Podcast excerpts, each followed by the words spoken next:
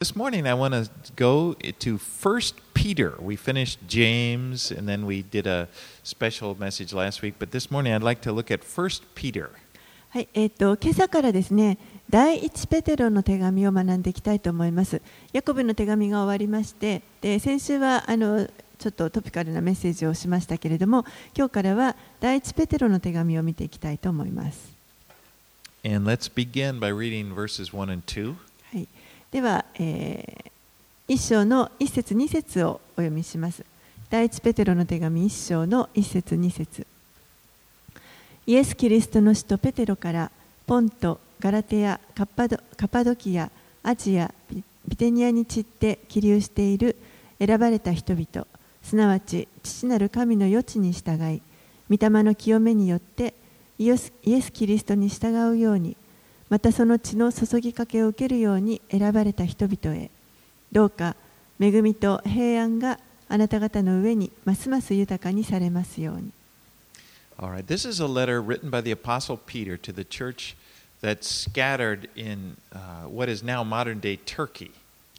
この手紙は使徒ペテロという人が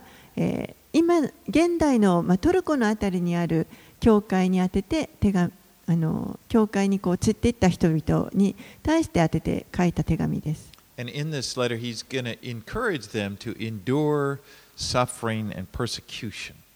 そしてこの手紙の中で、えー、彼らにこの迫害とか苦しみをあの忍耐するようにという励ましを書いています。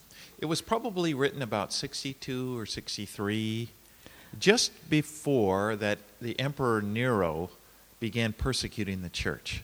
おそらくこれが書かれたのは紀元62年とか63年ぐらいだとあの考えられています。でそれは、えー当時のローマ皇帝ネロがあの教会を迫害する少し前の時です。And at the beginning, you remember, the church experienced persecution, but at the very beginning, the persecution came from the, the Jewish leaders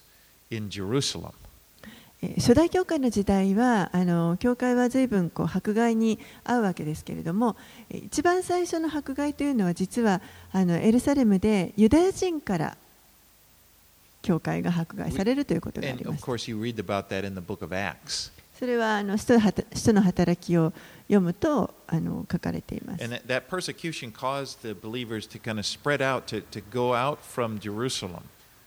そしてその迫害によってエルサレムから人々がその周りの地域にこう散らされていくようになりました。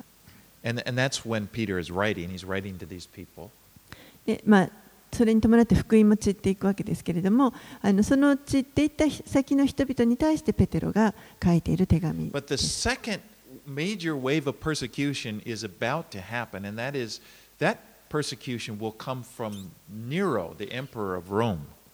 で、2度目の大きな迫害の波があの押し寄せようとしていましたけれども、それが紀元64年に起こるこのローマ皇帝ネロによる迫害でした。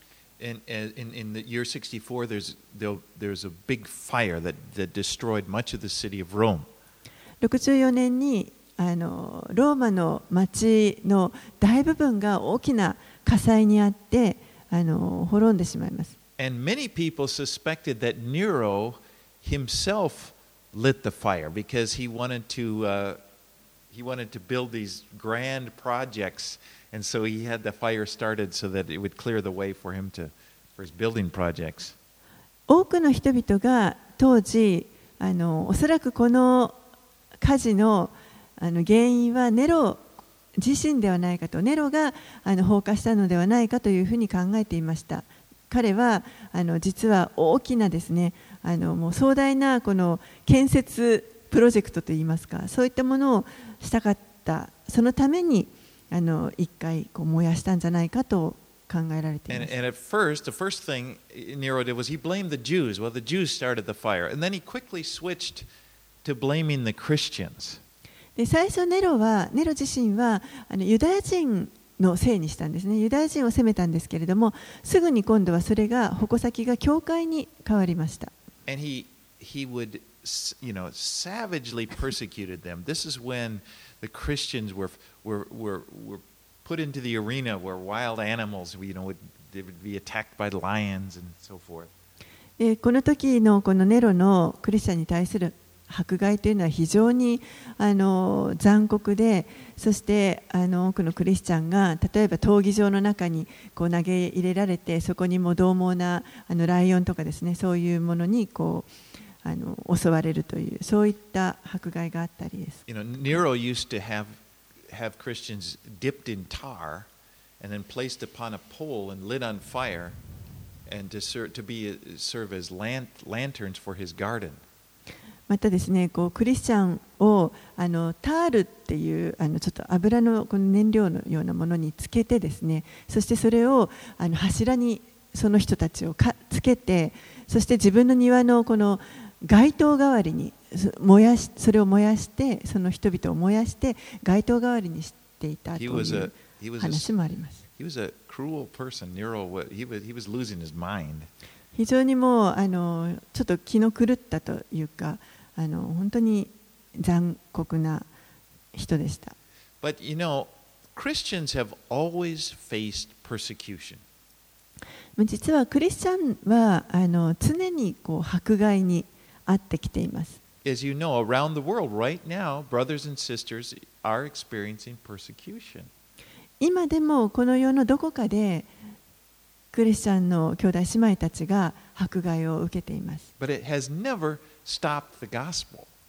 けれどもその迫害が決して福音を止めるということはありませんでした。If anything, what persecution has always done is it causes the gospel to spread more quickly. どんなことをしようともですねはどんな迫害が起ころうともむしろそれによってあの福音がもっと早くこう伝わっていくという広がっていくということが起こりました Because the gospel is more powerful than any persecution. 福音というのは迫害どんな迫害よりももっと力強いものだからです Remember when, when what Jesus said to Peter, he said, On this rock I will build my church, and the gates of hell will not prevail against it. えーマタイの福音書の16章の18節のところでイエスがペテロにこのように言われました私はこの岩の上に私の教会を建てますハデスの門もそれには打ち勝てません Well, anyway, the, as I said, the theme of this, we're going to go through the letter. It's talking about suffering and persecution. And the truth is, we all face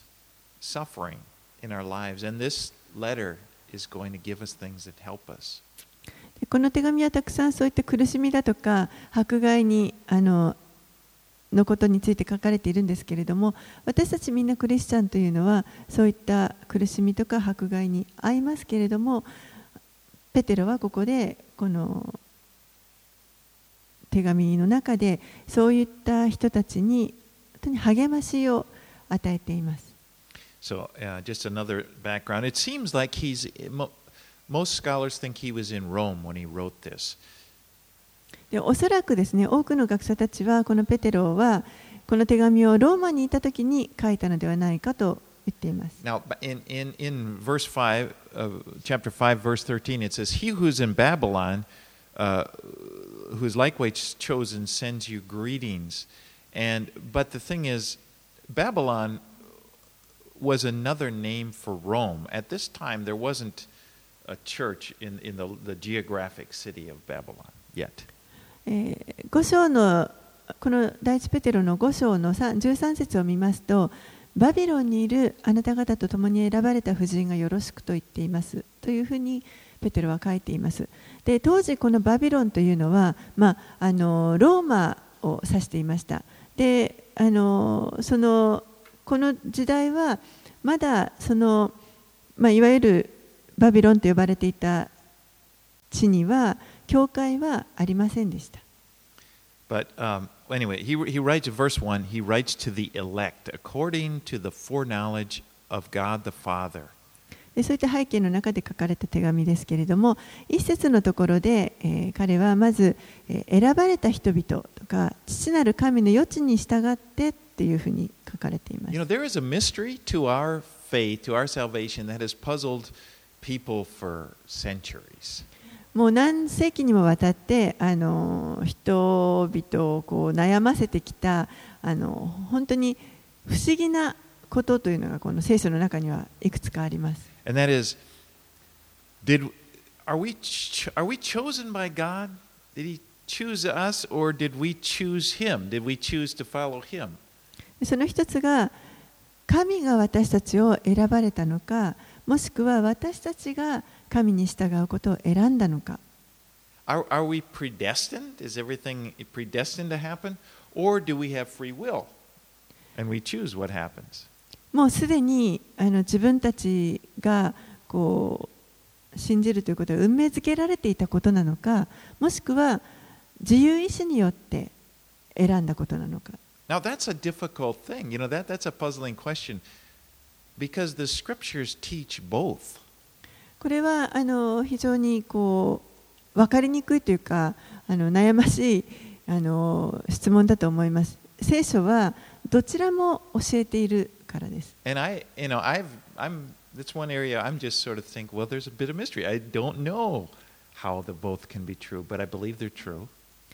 なので私自身はあのこういったことはあの聖書は両方教えているので、ま、どちらも。真理であろうと思うしそれがどうやってその2つをじゃあ理解したらいいのかというところは私もあの分かりません。For example, you know, John 3:16, the very famous passage says, "For God so loved the world that he gave his only son that whoever believes in him should not perish but have eternal life." 例えばあの有名な箇所ですけれども、ヨハネの福音書の3章の16節では、神は実にその一人子をお与えになったほどに世を愛された。それは、御子を信じる者が一人として滅びることなく、永遠の命を持つためであるというふうに、I mean, 信じる者がとありますね。whoever, it says whoever believes in Jesus will be saved. 誰であっても、イエスを信じる者は救われるということです。It's it's an offer to all people. すべての人に提供されているものです。And in 2 Peter, uh, when we're going to be studying that shortly, in 3 9, it says, God is patient toward you, not wishing that any should perish, but that all should reach repentance. そしてあの第2ペテロを見ますと第2ペテロの3章の9節では神はこう言われます。かえってあなた方に対して忍耐深くあられるのであって一人でも滅びることを望まずすべての人が悔い改めに進むことを望んでおられるのです。So it's God's desire, we see in scriptures, it's, it's God's desire that everyone be saved. ですから聖書ははっきりと神の願いはすべての人が救われることであると教えてい So ます。 if God predestines, you know, He's chosen, He predestines this group to be saved and this group not to be saved, it would seem that God is confused. You know, what do you want, God? You want everybody to be saved or you want, you know? ですからもしですねこのすべてがあの 神は人々が救われるか救われないかということを運命づけていてこの人たちは救われる人この人たちは救われない人と運命づけていたとしたらでもすべての人が滅びずに救われることを望んでおられるというともうなんかまるで神ご自身が混乱しているかのように思えてしまいます。Well, though God desires all people to be saved, not everybody is saved. Because not everybody chooses to accept the offer of salvation that He offers in Jesus. 神はすべての人が救われることを望んでおられますが願っておられますがでもすべての人がこの神が提供してくださっている救いを受け取るということを選ぶわけではありません。And God has perfect foreknowledge. That means He can see the future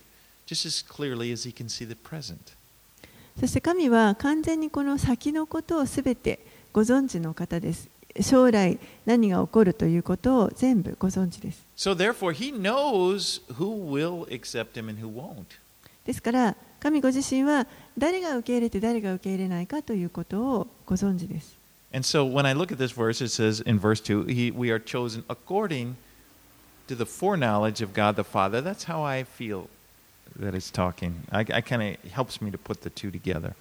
なのであの先ほど読んだ2節の父なる神の余地に従いというところを私は、まあ、今あの話したようなふうに理解をしています。I mean, it's still a mystery, but that's. あのもちろんまだこう I don't think anybody's going to solve that mystery あの不思議な部 get 分 to heaven. 奥義といいますかあの分からないところはあるんですけれどもこれはあの誰もきっと完全に理解できるということはないんじゃないかなと思っています。Right, let's read 3 through 5. はい、では3節から5節をお読みします。私たちの主イエス・キリストの父なる神が褒めたたえられますように神はご自分の大きな憐れみのゆえにイエス・キリストが死者の中からよみがえられたことによって私たちを新しく生まれさせて生ける望みを持つようにしてくださいましたまた朽ちることも汚れることも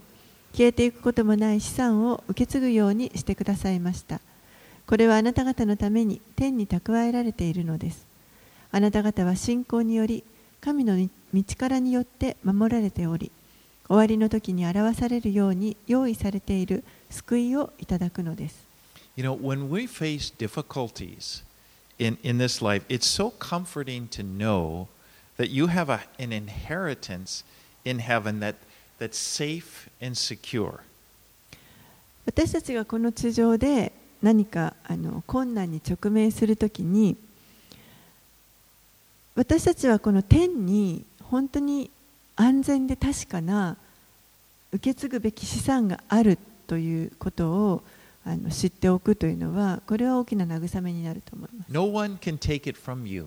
それは誰もそれをあなたから取ってしまうことはできません。As Peter says, you are born again into a living hope. ペテロはあなた方は生ける望みの中に新しく生まれたというふうに教えます conquered death. これは死に打ち勝つ打ち勝っている望みです。And of course, we know that's Jesus. Jesus died and he was resurrected and he will never die again. もちろんイエスが死んでそしてよみがえられました。もうあの再びこの方が死ぬということはありません。 Revelation in Revelation chapter 1, 17 and 18 says, Jesus says, I am the first and the last, the living one. I died, and behold, I am alive forevermore, and I have the keys of death and Hades. 黙示録の一章の17節18節のところでイエスがこのように言われました。恐れるな私は最初であり最後であり生きているものである。私は死んだが見よいつまでも生きている。また死とハデスとの鍵を持っている。And now, through your faith in Christ, you, you also have conquered death. そして今皆さんはキリストに信仰を置いていますからそれによって皆さんもまたすでに死に打ち勝っているということになります。You know, a- a- we studied this last week. Colossians 3 3 says, For you have died, and your life is hidden with Christ in God. 先週私たちはコロサイ人への手紙の3章を学びましたけれどもコロサイの3章の3節のところにあなた方はすでに死んでおりあなた方の命はキリストと共に神のうちに隠されてあるからですとありました。Please take a look. I want to look. This, this verse is really important. John 5 24. えーちょっと一箇所あの大事な箇所を見てみたいと思います。ヨハネの福音書をお開きください。ヨハネの福音書の5章の24節です。It, it says, Truly, truly, I say to you, whoever hears my word and and believes him who sent me has eternal life. He does not come into judgment, but he has passed from death to life. ヨハネの福音書の5章の24節です。誠に誠にあなた方に告げます。私の言葉を聞いて私を使わした方を信じる者は永遠の命を持ち、裁きに遭うことがなく死から命に移っているのです。When you believed in Jesus, you when you believe in Jesus, you have passed, have passed from death to life. 皆さんがイエスを信じたときにもうすでにこの死から命に移りました過去形です I mean, that's a good, that's a great verse to have underlined and you know to, to, to get to know because it, it's such a wonderful thing. 今の箇所は本当にあの線を引いて覚えておくと良い箇所だと思います。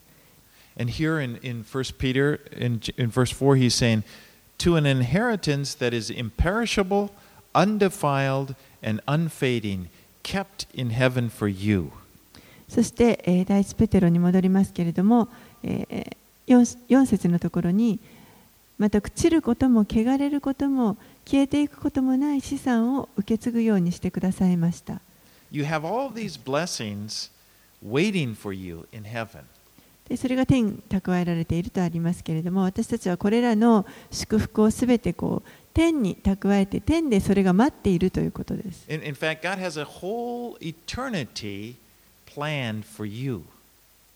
実際神はあの皆さんにこう永遠のご計画を持っておられます。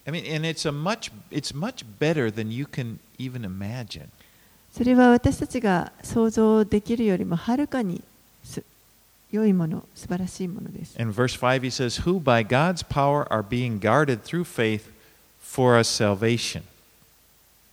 そして、え、節には、あなた方は信仰により神の道からによって守られていると書かれています。You know, you may feel sometimes you may worry, "Well, I don't think I'm going to make it." もしかしたら時に、はあ私はもうこのままじゃ最後までやっていけないんじゃないかと感じるかもしれ You 感 know, じることがあるかもしれ I ない know。how I am, and when things get tough, I may just, you know, I may just leave the Lord. I may just, you know, turn on Him. I'll blow it. I'll lose it all. もう自分という人間をよく分かってるから何か大変なことが試練が来てしまったらもうあの信仰を守り抜くなんてことはできないんじゃないかもう絶対何かあの失敗したり神から離れてしまうようなことがあるんじゃないか。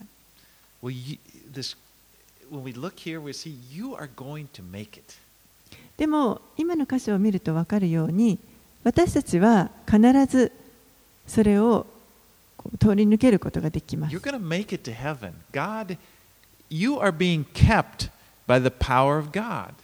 そして必ず天に到達します私たちは神の道からによって守られているからです You know, we all know as Christians, it's impossible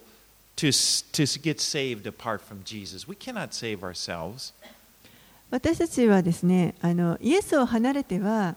あの救われるということはありえません自分自身の自分の力で救われるということはありえません It's by grace we have been saved. 神の恵みによって救われました.私たちが何か行ったからではありません You know, Ephesians 2 8 and 9, very basic verses. And we know we, you couldn't save yourself. エペソの2章の8節9節にもそう書いてありますけれども私たちは自分で自分を救うことはできません And you know, this does not change after you accept Jesus. でそのことは私たちがキリストを信じた後も変わることのない事実です。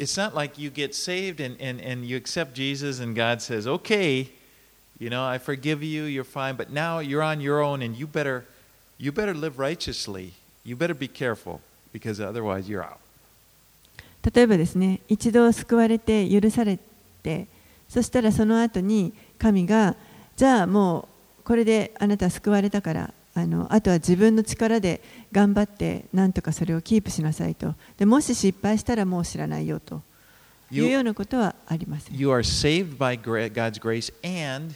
you are being kept by God's grace. 私たちはみんな神の恵みによって救われてそして神の恵みによってその道からで守られています And we, our faith is, is in His ability to keep us. ですから私たちの信仰というのはこの神のその私たちを守ることのできる力に置いているということになり right, ま let's す read verses 6 through 9. 6節から9節をお読みします。そういうわけであなた方は大いに喜んでいます。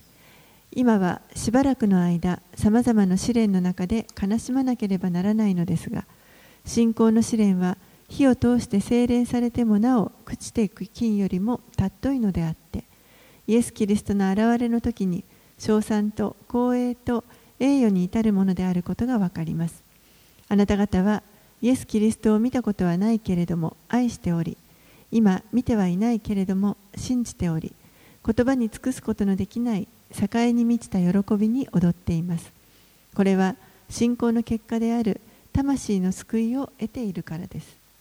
Thinking about this inheritance that we have in Christ causes us to rejoice. 私たちがキリストにあるあのキリストのうちにあっていただいているこの受け継ぐもの資産というものを考えるとそれは私たちに喜びをもたらすと思います。And it gives us this perspective that we need to endure uh, the trials that we face in this life. そしてまたこの地上でこの地上の人生の中で直面するさまざまな試練にもこの耐える必要があるというそういった正しい視点を与えてくれます。Note in verse 6, he's talking about trials and he says, For a little while. 6節のところではこの試練に関してしばらくの間というふうに書かれています。Remember this all trials will end. 覚えておいてください。あらゆるどんな試練も終わりが来ます。決してそれが永遠に続くということはありません。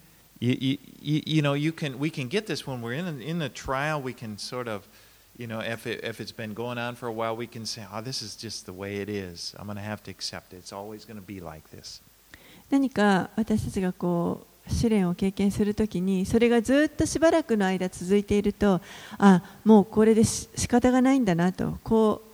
このこれを受け入れてこのまま生きていくしかないんだなと思ってしまうかもしれません。Be- But no matter what the trial is, and some of them are difficult,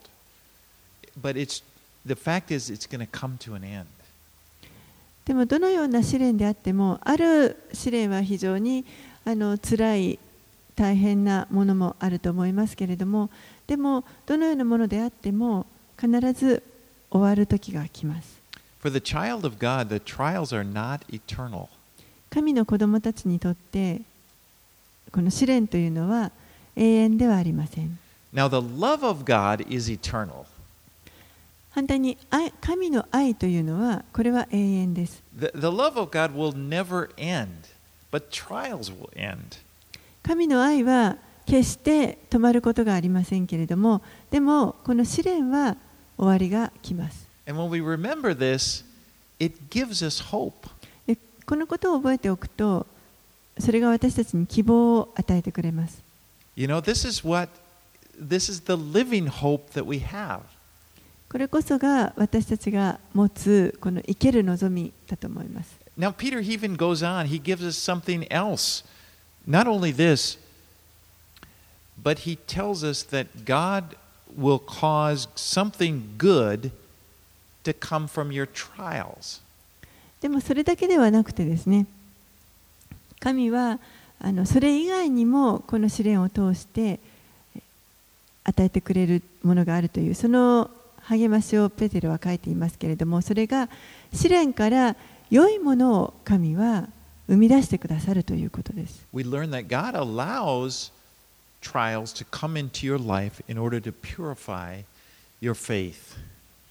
神は私たちの人生に試練が来ることを、まあ、許されますけれども、それは私たちの信仰を精錬するため、あの清めていくためであると。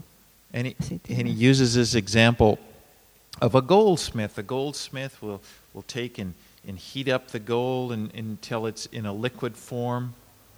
で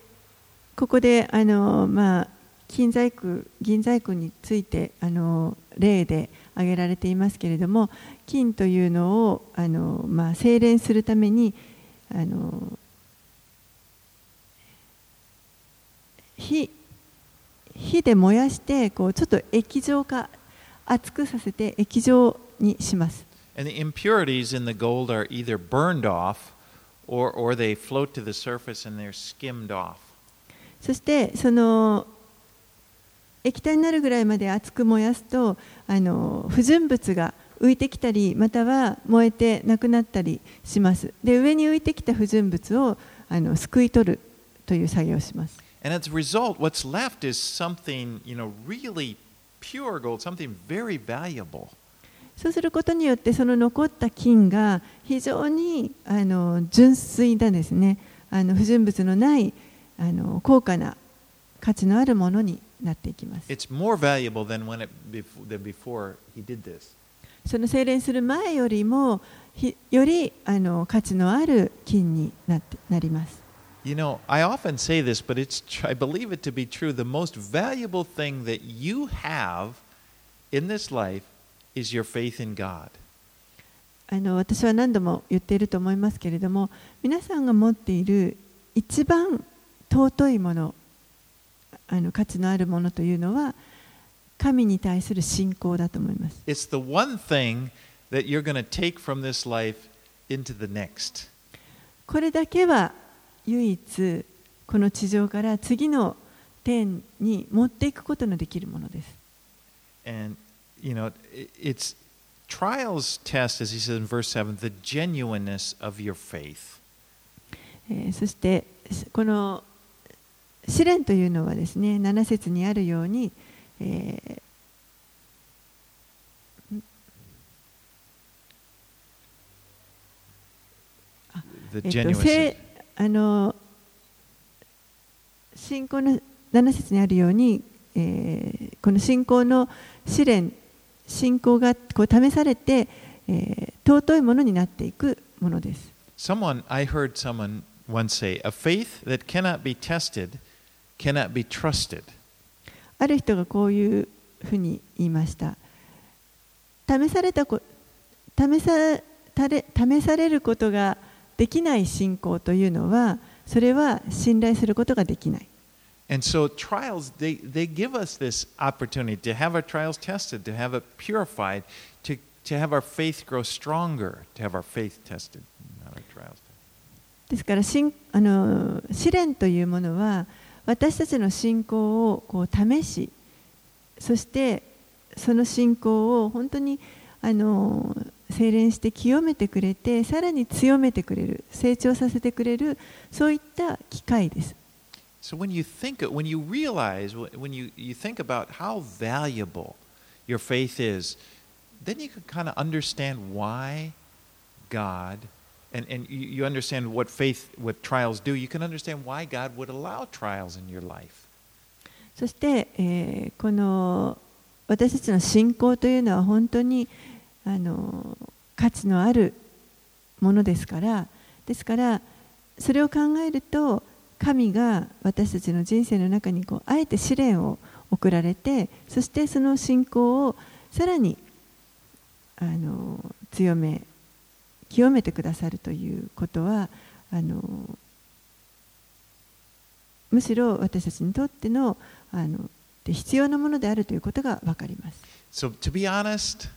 I don't like trials. 正直なところ、私は信仰は好きではありません。もう本当にあのできるだけ楽にですね、いい人生を送りたいと思っています。例えば自転車に乗りに行くときも天気が完璧であってほしい。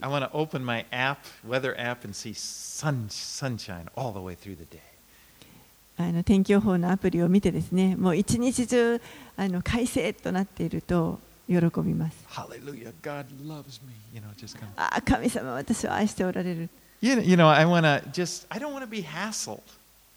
もうそういうことであんまりこう悩みたくないですね。You know, I want to get on the train. I want there to be, oh, there's a nice seat there for me. 電車に乗った時に、あ席が空いていた。I'm joking. You know I'm joking. But there is a part of me, to be honest, there's a part of me that I just want an easy life. もちろんあのこういうのは冗談ですけれども、でもあの自分自身の中に確かにできるだけ楽な人生を生きたいというそういった思いがあるということは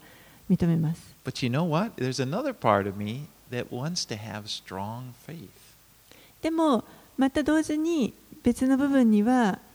あのこの信仰が強められたいというそういった願いもあります。私はキリストにあって成長していきたいと願っています。もう他のどんなものよりもあのその信仰の成長というものを願います。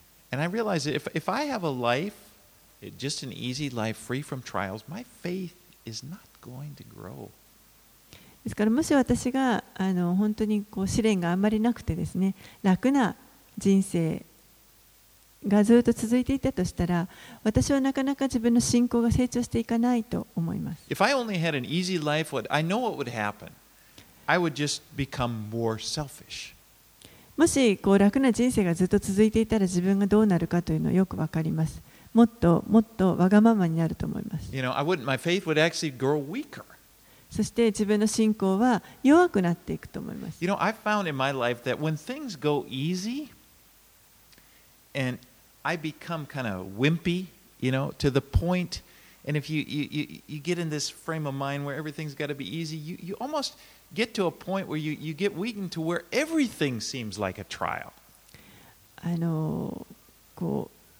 う何でもうまくいってですねあの楽な人生になっているとですねあのだんだん自分がこう弱くなっていくというかこうなんていうんですかね。弱虫のような感じになってきます。そしてどんなちっちゃなことでもこれがまるで信仰の試練かのように思えてしまうようになります.もうあのすごく小さいことがまるで大きな試練かのように受け止めてし受け止めてしまうということが起こります。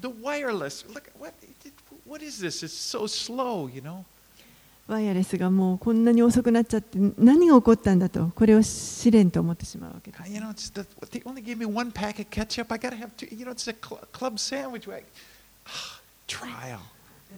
クラブサンドイッチ食べてるのにケチャップがワンパックしかもらえないなんてもうこれはもう試練だ。If I ever get, when I get into that kind of selfish, it's just like I look at myself, I don't like what I see. It's pathetic. どんどんそうやってこう自己中心的になっていくわけです。であのそういう自分を見るのが嫌にあの嫌なですねその弱くなっている時にそうそのような自分がこう出てきてしまうというのがあのすごく I 悲しくなり grow. I ます want to be stronger, you know? And so I just accept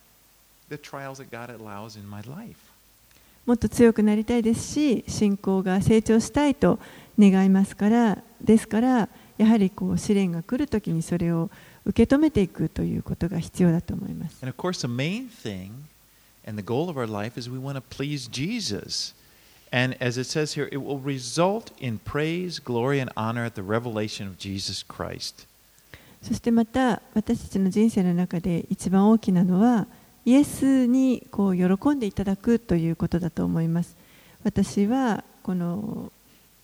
7節にあるようにイエス・キリストの現れの時に称賛と光栄と栄誉になることそういったものを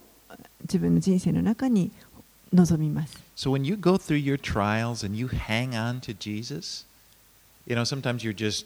you feel like you're just surviving, but you're hanging on to Jesus. He is pleased with that.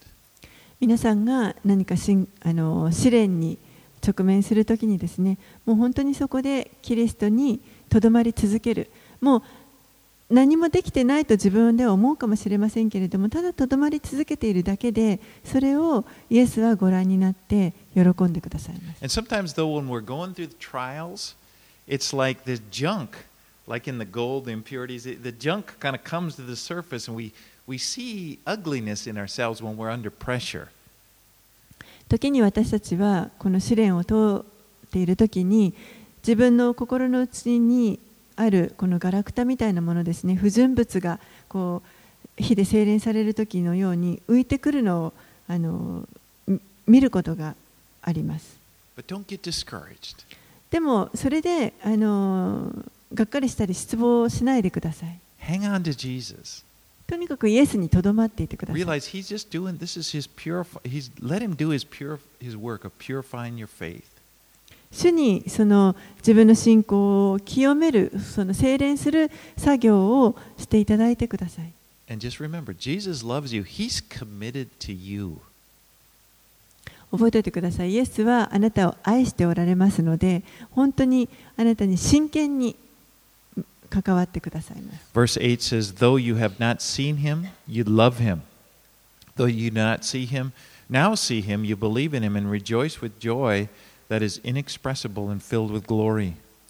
8節はあなた方はイエス・キリストを見たことはないけれども愛しており今見てはいないけれども信じており言葉に尽くすことのできない栄に満ちた喜びに踊っています You know, Peter writes this to his readers, but it's actually it's not true for him. ペテロはこのことを、まあ、この手紙を読む人たちに向けて書いていますけれどもペテロ自身はそうではありませんでした Because he had seen the Lord. 彼はキリストを見ています He had walked with the Lord. He had spent time with the Lord before and after his resurrection. 主と共に歩み、主と共に時間を過ごしました。それはキリストが復活される前も後もです。You remember the story of Thomas? He wasn't one of the Jesus' disciples. He wasn't there when, when Jesus appeared to the rest of the disciples えートマスという人が.トマスという人がいましたけれども、彼は、えー主がですね、あの死からよみがえられた後に弟子たちにあの弟子たちがいる部屋に現れた時にトマスはその場にいませんでした。He said in John 20, 25, Unless I see in his hands the mark of the nails and place my finger into the mark of the nails and place my hand into his side, I will never believe. そして彼はこのように言います。ヨハネの20章の25節ですけれども、私はその手に釘の跡を見、私の指を釘のところに差し入れ、また私の手をその脇に差し入れてみなければ、決して信じませんと言った。その8日後にイエスが現れてくださいます。トマス、トマスああの私の脇腹に手を入れてみなさいと、触ってみなさいと言ってください。トマスはその時、その時本当にあ聞かれていたかと。きっと恥ずかしかったかと思いま But す。the Lord then said to Thomas, Blessed are those who have not seen and yet have believed. でもそこであのイエスはトマスに言われました。見ずに信じる者は幸いですと言われました。And that's you and me. それは皆さんや私のことです。We, we believe in Jesus. We have never seen him, but we believe in him. 私たちはイエスを信じています。でも決してイエスをあの見たわけではありませんけれども、でも信じています。We love him. そして愛しています。We're looking forward to the day that we see him face to face. やがて顔と顔を合わせてお会いする日を本当に心待ちにしています。Let's read 10 through 12. はい、では10節から12節をお読みします。この救いについてはあなた方に対する恵みについて予言した預言者たちも熱心に尋ね細かく調べました。彼らは自分たちのうちにおられるキリストの御霊がキリストの苦難とそれに続く栄光を前もって明かしされた時誰をまたどのような時を指して言われたのかを調べたのです。彼らはそれらのことが自分たちのためではなくあなた方のための奉仕であるとの啓示を受けました。そして今やそれらのことは天から送られた精霊によってあなた方に福音を語った人々を通してあなた方に告げ知らされたのですそれは見つかりたちもはっきり見たいと願っていることなのです God revealed to uh, things about Jesus to the prophets in the Old Testament, but they didn't have a complete picture.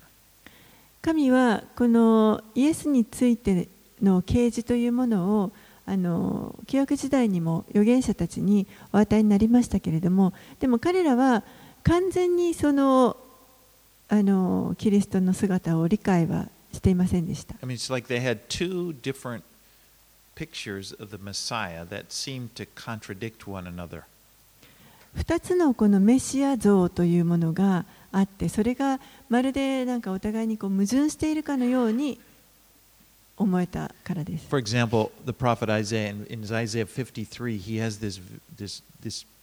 clear depiction of the suffering Messiah who, who would be pierced for our transgressions, he was crushed for our iniquities.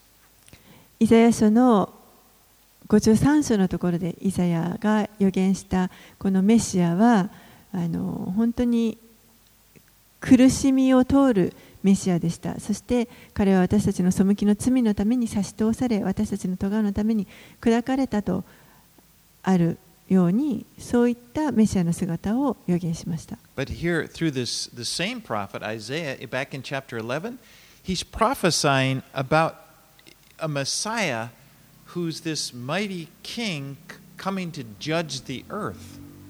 でもその同じ預言者イザヤが、えー11章のところではイザヤ書の11章のところでは力あるメシアが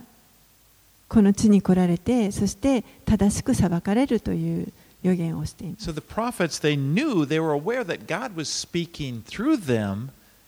but they didn't know always, they didn't know fully understand what it meant. 預言者たちは神から語るようにとあの託された予言というのを分かっていましたけれどもでもその内容がどういったことなのかということは完全には理解していませんでした。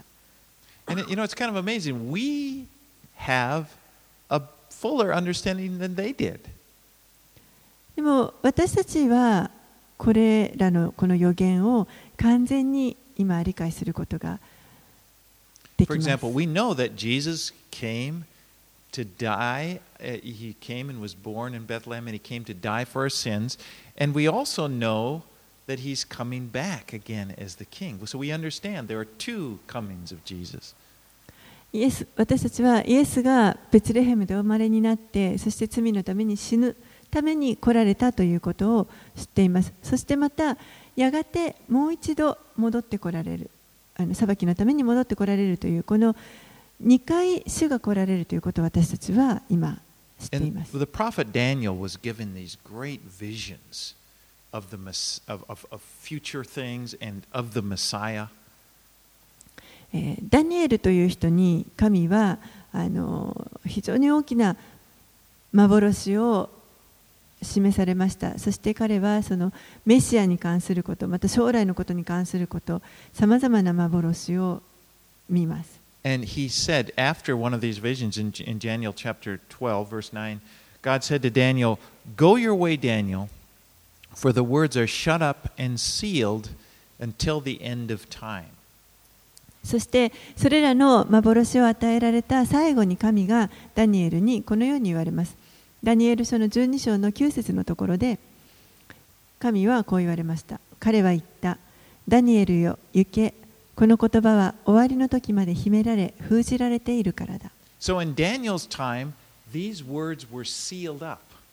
ですからダニエルの時代はまだこれらの予言というのはあの封印されていました But now, in our time, for example, we have the book of Revelation. The re- book of Revelation is just the opposite meaning. It means an, an unveiling.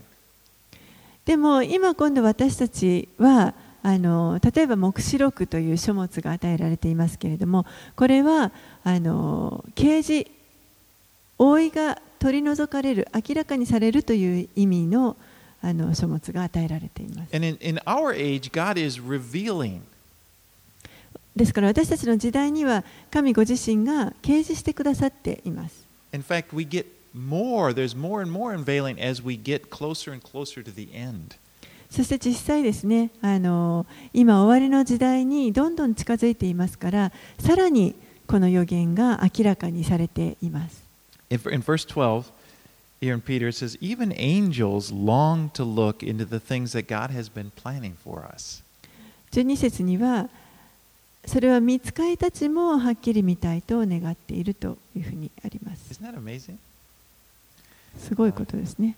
Let's read 13 through 21. はい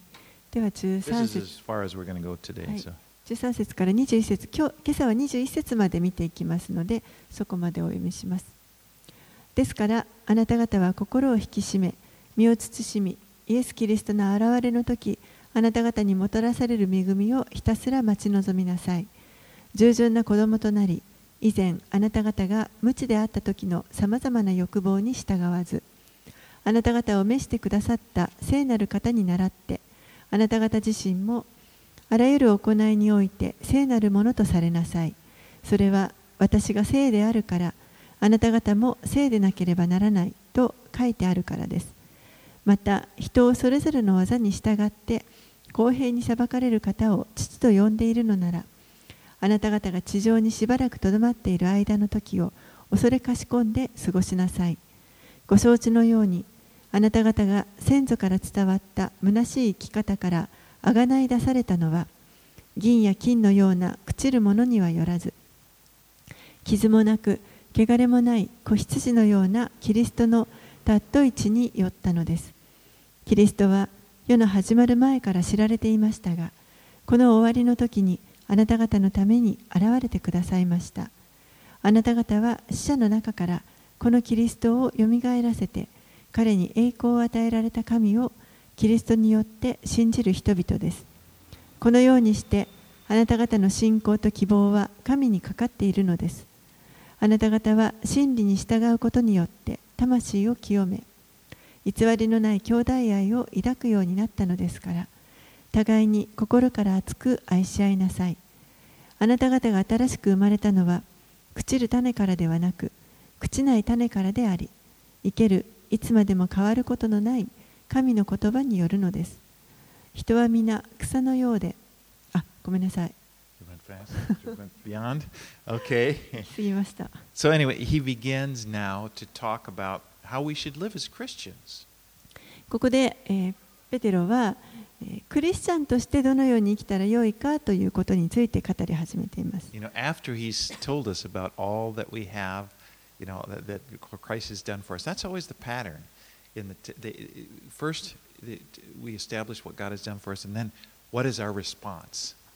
最初にずっとあのキリストにあって私たちがどういうあのものであるかどういう立場になったかキリストが何をしてくださったかということが書かれてそしてその後に今度はじゃあ私たちはそれにどう応答していくかということが書かれていま 13, すそして13節のところにはあなた方は心を引き締めとあります。もうあの永遠の視点で生きなさいということです。イエスと顔と顔を合わせて会うことができるその日を待ち望みながらその日を見ながら生きなさいというこ。のことが今私たちが清い生き方をすることができる助けとなってきます。この清い聖なるというこの言葉はこれは清め分かつという分けられるという意味があります。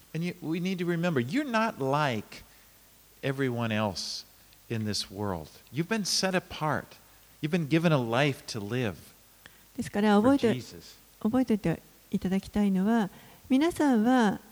この世のあの人々とは違うということですもう新しい命を与えられて新しくキリストのために生きるそういった命を与えられたこう分けられたあのものです Verse 17 says, Conduct yourselves with fear throughout your time of exile. そのためにあがない出されました17節のところには、えー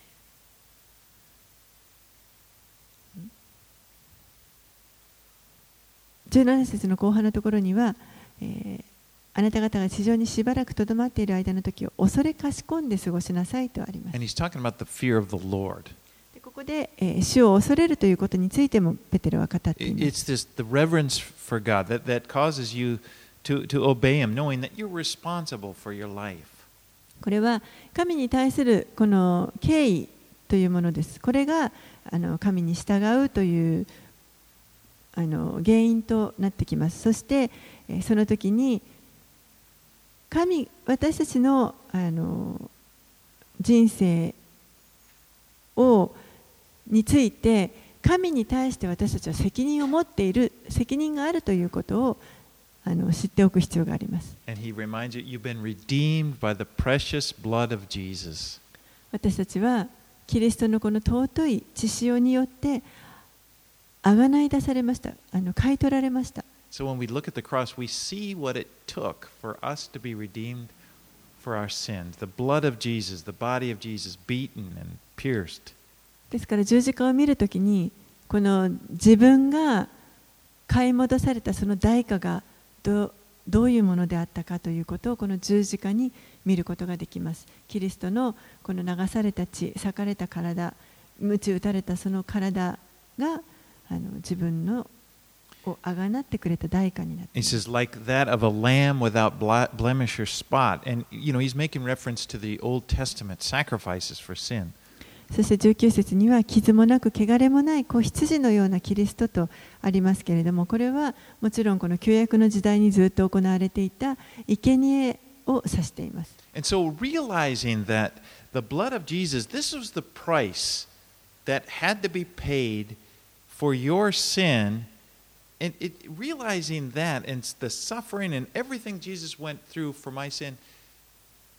Realizing that we just, why, I don't want to continue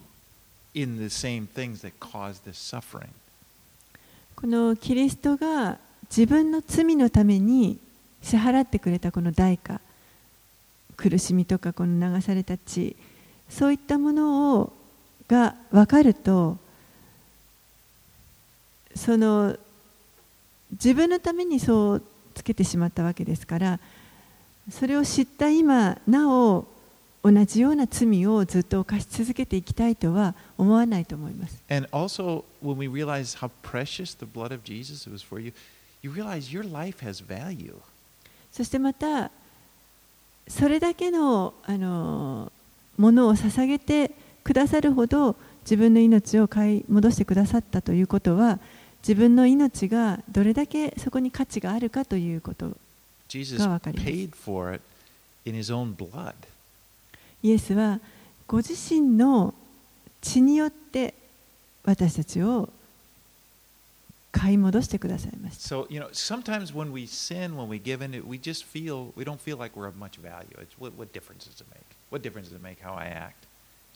時に私たちは何かこうあの、まあ、あんまり自分にはこう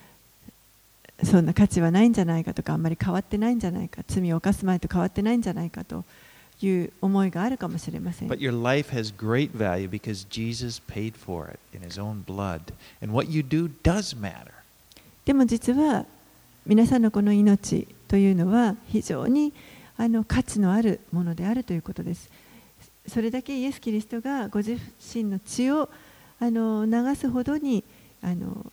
流してまで買い戻すほどのその価値があるものです。私たちは天の国民です。覚えておいてください。この地上は私たちの家ではありません。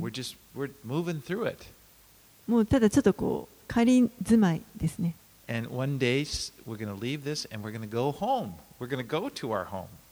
そしてやがてこの地上でのこの人生が終わると私たちは天の本当の家に帰ります。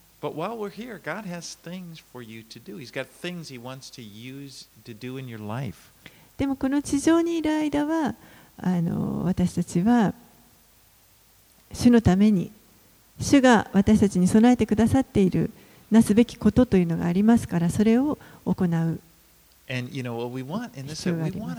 Our lives to be used. We want to bring glory to Jesus. そして私たちの人生を用いていただいて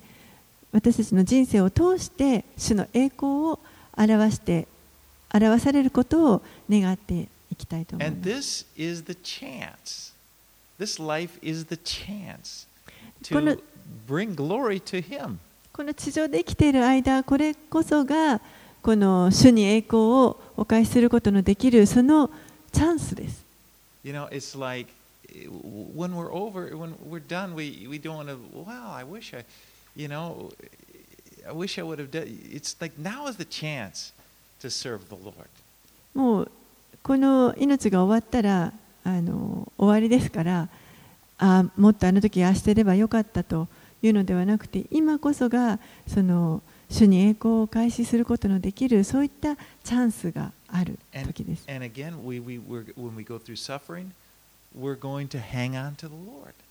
そして苦しみを通る時には私たちはキリストにとどまります。先のことを見つめていきたいと思います。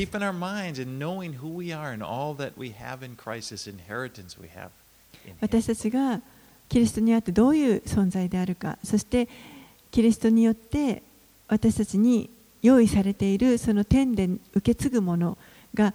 あの希望がどういうものがあるかということをいつも覚えておきたいと思いま With す。this hope, you know, our, our, our heart's full of hope because we're setting our hope fully, as He said, on the glory that's going to be revealed. そしてこの希望こそがあのこの天に天で表されるその希望を私たちはいつも持っていたいと思います。All right, let's pray. お祈りします。Lord, we thank you for the hope that you have given to us. 主よあなたが私たちに与えてくださっているこの希望をありがとうございます。Thank you, God, that you have redeemed us 私たちをあがない出してくださったことをありがとうございま with す。the precious blood of your Son. あなたの一人子で尊い一り子であられる方のその血潮によってあがなってくださるそしてあなたが用意してくださっている家が住むところが私たちにはあります。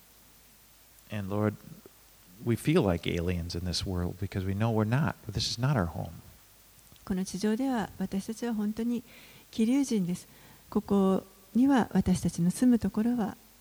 本当の家はないからです。But help us, Lord, as we go through this time. Some of us are having to suffer, and it's hard. でも時に私たちの中には本当に苦しみを通り、それがとても苦しい時があります。I pray that you would give encouragement. 主よどうぞ私たちに励ましを与えてください。Help us just to fall back on the basic, basic truth that you love us. そしてあなたが私たちを愛してくださっているという本当にその基本に変えることができるように助けてください And。somehow you're going to even, somehow you'll use even these difficult things. You'll bring something good from them. そしてあなたは必ずこの苦しみ、試練をも何か良いものを生み出すために用いてくださいます。We trust you, Lord. あなたを信頼 We します。thank you, Lord. そしてあなたに感謝します。In Jesus' name we pray. イエス様の名前によってお祈りします。Amen.